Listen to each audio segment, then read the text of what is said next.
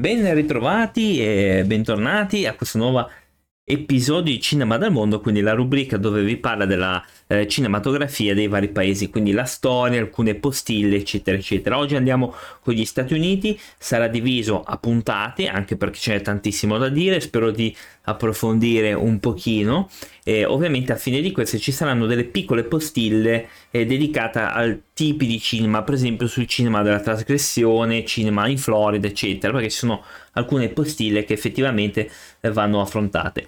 Diciamo che il primo esempio di ehm, fotografia registrata, quindi che catturavano l'immagine in movimento è stata questa foto di questo cavallo eh, che è stata scattata in California eh, utilizzando una tecnica di fotocamere posizionate in fila. Eh, il successo di questa foto ha spinto gli inventori a tentare di fare e replicare una cosa del genere. Negli Stati Uniti fu Thomas Edison a produrre il cinetoscopio, quindi eh, ora non voglio entrare poi nella polemica, lui ha rubato cose, ha rubato ehm, i brevetti, eccetera, non mi interessa, non andremo ad approfondire in questo settore, anche perché non ho tanti articoli a tal proposito.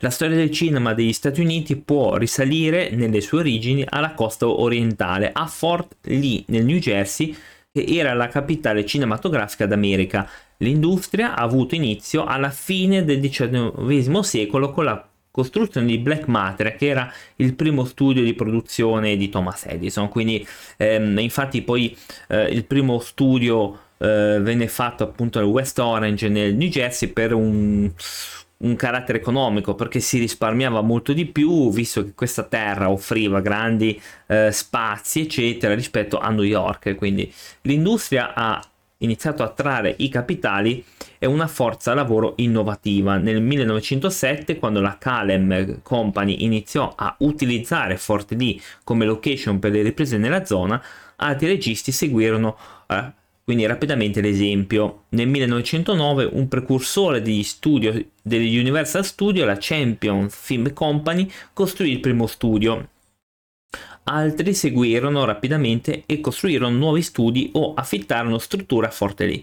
Negli anni 1910-1920 compagnie cinematografiche eh, come la Independent Moving Pictures Company eccetera eccetera stavano facendo foto a Forte Lee, quindi tantissime eh, case di produzione lì stavano facendo in questo Forte Lee ehm, foto, vi, foto de- dell'epoca comunque stavano facendo queste riprese Um, a New York, ovviamente, ci spostiamo. Uh, nel Queens eh, venne fatto questo studio di Kaufman Astoria Studios.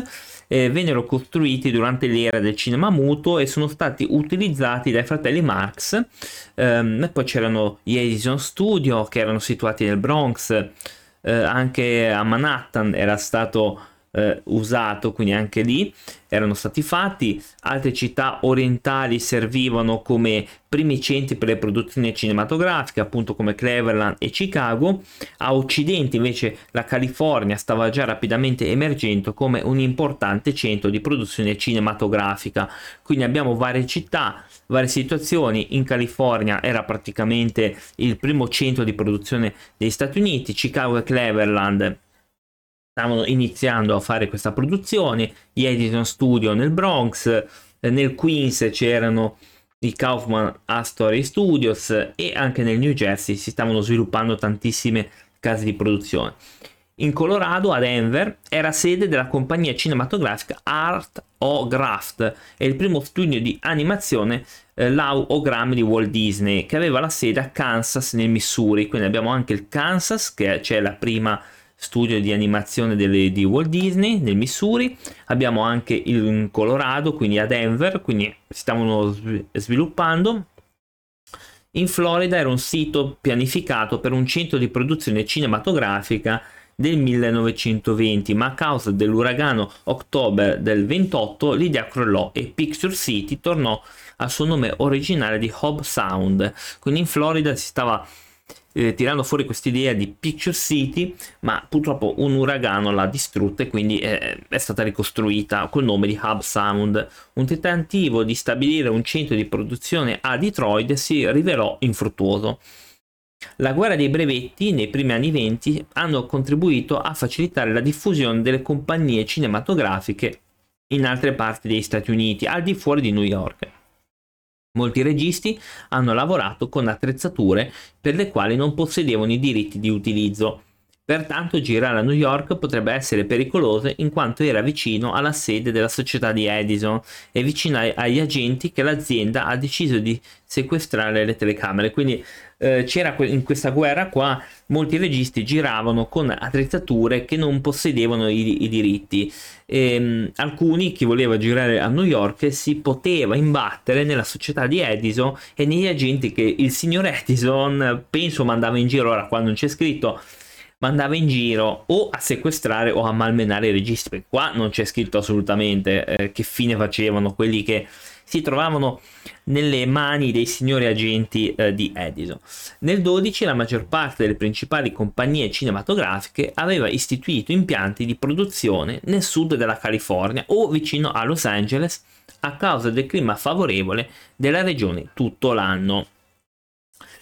Allora, nella prossima puntata andremo immediatamente, quindi ho fatto questa mini puntata per introdurre questo cinema che è svariato, proprio è infinito, perché poi avremo inizierà l'ascesa di Hollywood, che sarà un bel, un bel capitoletto da leggere, eventualmente da spiegare. Poi avremo il cinema classico di Hollywood e l'età di Hollywood. Avremo ascesa e declino dello studio system, che ne avevo un po' parlato anche in un podcast, quindi dedicato al divinismo, eccetera nuova Hollywood, cinema post classico abbiamo, eh, ascesa del moderno blockbuster, film indipendenti, cinema contemporaneo, quindi guardate quanti capitoli che abbiamo, Hollywood e politica, donazioni politiche, critiche, censura, ehm, Hollywood globale, abbiamo questo tipo di ruolo delle donne, ora poi vediamo questa cosa qua, e poi abbiamo mh, mm, le condizioni di lavoro, insomma abbiamo un po' di capitoli da fare, ora vediamo se li, se li farò tutti, ma sicuramente la parte storica sicuramente. Eh, detto quello, eh, ci trovate anche su eh, Twitch il lunedì e il venerdì alle 20.30, ci trovate anche su YouTube chiaramente.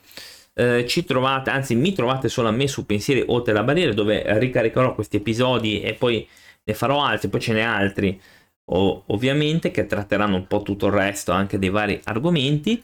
Detto quello vi do appuntamento al prossimo episodio. Ciao!